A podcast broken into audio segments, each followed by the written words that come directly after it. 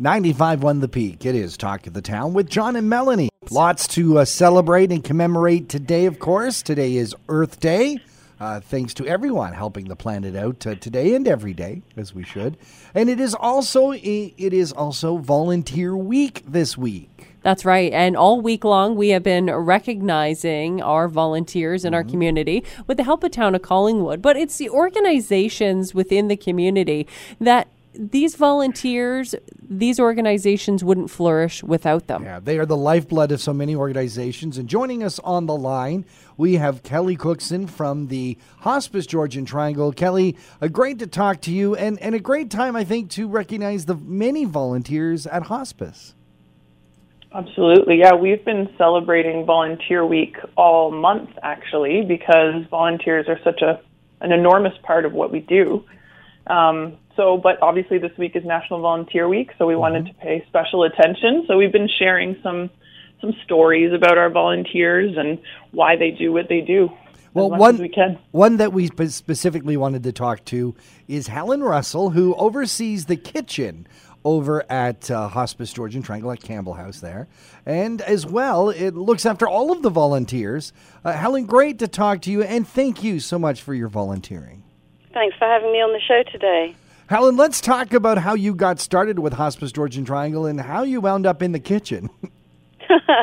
well, I I did start in the kitchen, John. You're right there. My background is kitchen services since mm. I've hmm. been in Ontario since 2004. However, before that, my other life in the UK was uh, human resources. So we were able to combine my skills together to a fantastic role for kitchen services and volunteer lead at Hospice Georgian Triangle in Campbell House. It's a fantastic organisation, a wonderful place, both for staff and for our patients. And um, I'm really pleased I made the decision to join them. Well, and hospice is certainly pleased that you are there, as well as the many volunteers that uh, that you support and help them do what they do. Roughly, how many volunteers do you have to look after? About 150 right now, John. Wow, I guess it's. I mean, Campbell House is a 24/7 operation, right? It is. Yes, nothing stops at Campbell House. and and there's also uh, things going on outside of Campbell House that is still uh, in programs done within Hospice Georgian Triangle. Yes, there's a lot of work happening in our community um, through our community support services departments. Um, volunteers help us there. They make phone calls to our clients or to their family members just for week- weekly touch bases to check, talk about the weather, see how they're doing. They also provide, um, we have some volunteers that are qualified to provide grief and bereavement counselling, which mm-hmm. I'm sure um, is a huge requirement within our community, particularly through COVID. Grief and bereavement is um, a completely different process now, unfortunately, so there's a high demand for that. Um, so, yeah, they're very busy out there. Are you in search? I mean, I, these are tough times with COVID 19. Are, are you able to use volunteers? Are you looking for volunteers? The answer to those questions is yes, we are able to use our volunteers. We've been using them virtually. Um, mm. They have been talking to our community clients, as I said, but they're also coming to the outside of the building at Campbell House. Um, they're coming to do window visits. They're singing to our patients. Aww. Some of them at the beginning of COVID were able to produce gowns and masks for us because you know PPE was a huge issue then. Yep. Um, now, obviously, we have to use the medical grade. Um, they're writing letters, they're phoning in, um, and obviously the staff, we sometimes bump into them, or not literally, but see them in grocery stores. So we're all able to keep in touch. We have lots of activities during the month for them as well. I communicate with a lot of them on a very regular basis.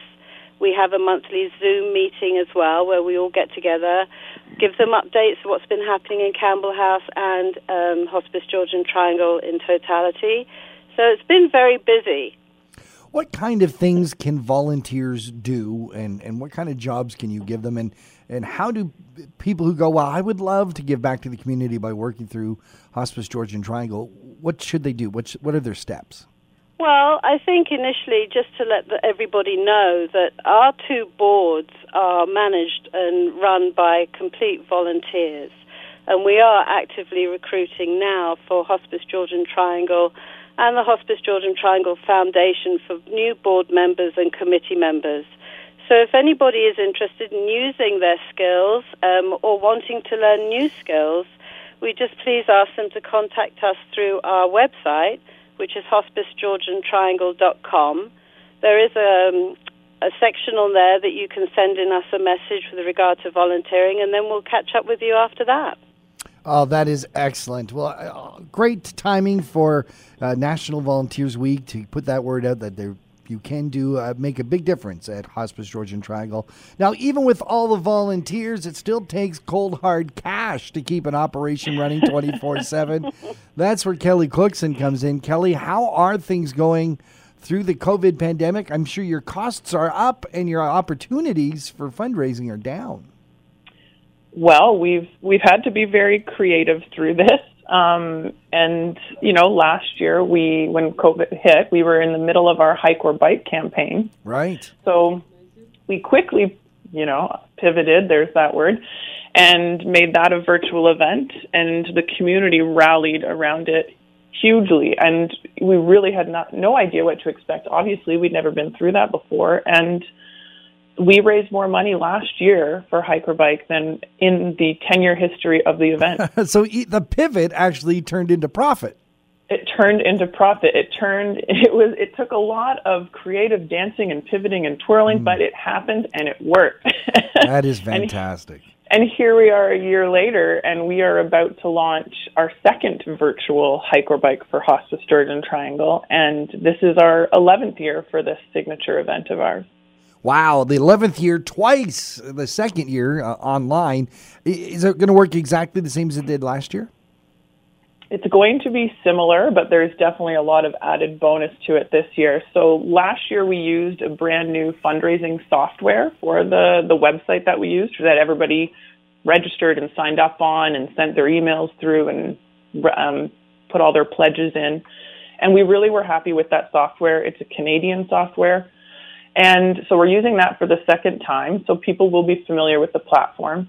And one of the things they've done is um, they've completely revamped the participant center. It's much more user friendly. It has a lot more tutorials built, built into it. It is also integrated with Strava, that popular step counting app, so right. people can track their steps and challenge each other. That's awesome. Um, and we have some really big prizes this year. So we have last year we had two top prizes and those are the same. So our top fundraiser will receive a thousand dollar store credit to kamikaze bikes. So thank you to those good folks. Nice. And the top fundraising team will receive a thousand dollar gift card to squire john. So thank you to those amazing folks. And then new this year we have a photo contest. Wow yeah, so we are asking the community to get out on their own and do their own safe um, activities. You know, you could climb your stairs, you could go for a hike, whatever you want to do, and share your images and videos with us online. And the two contests we have are the perfect pet. So maybe your pet's dressed in hike and bike gear. I don't know. Get creative. Right. And that's sponsored by Pet Valu Collingwood. They have donated a $400 gift certificate to their store wow. for whoever gets that photo. Nice. And then the other one is the most scenic route.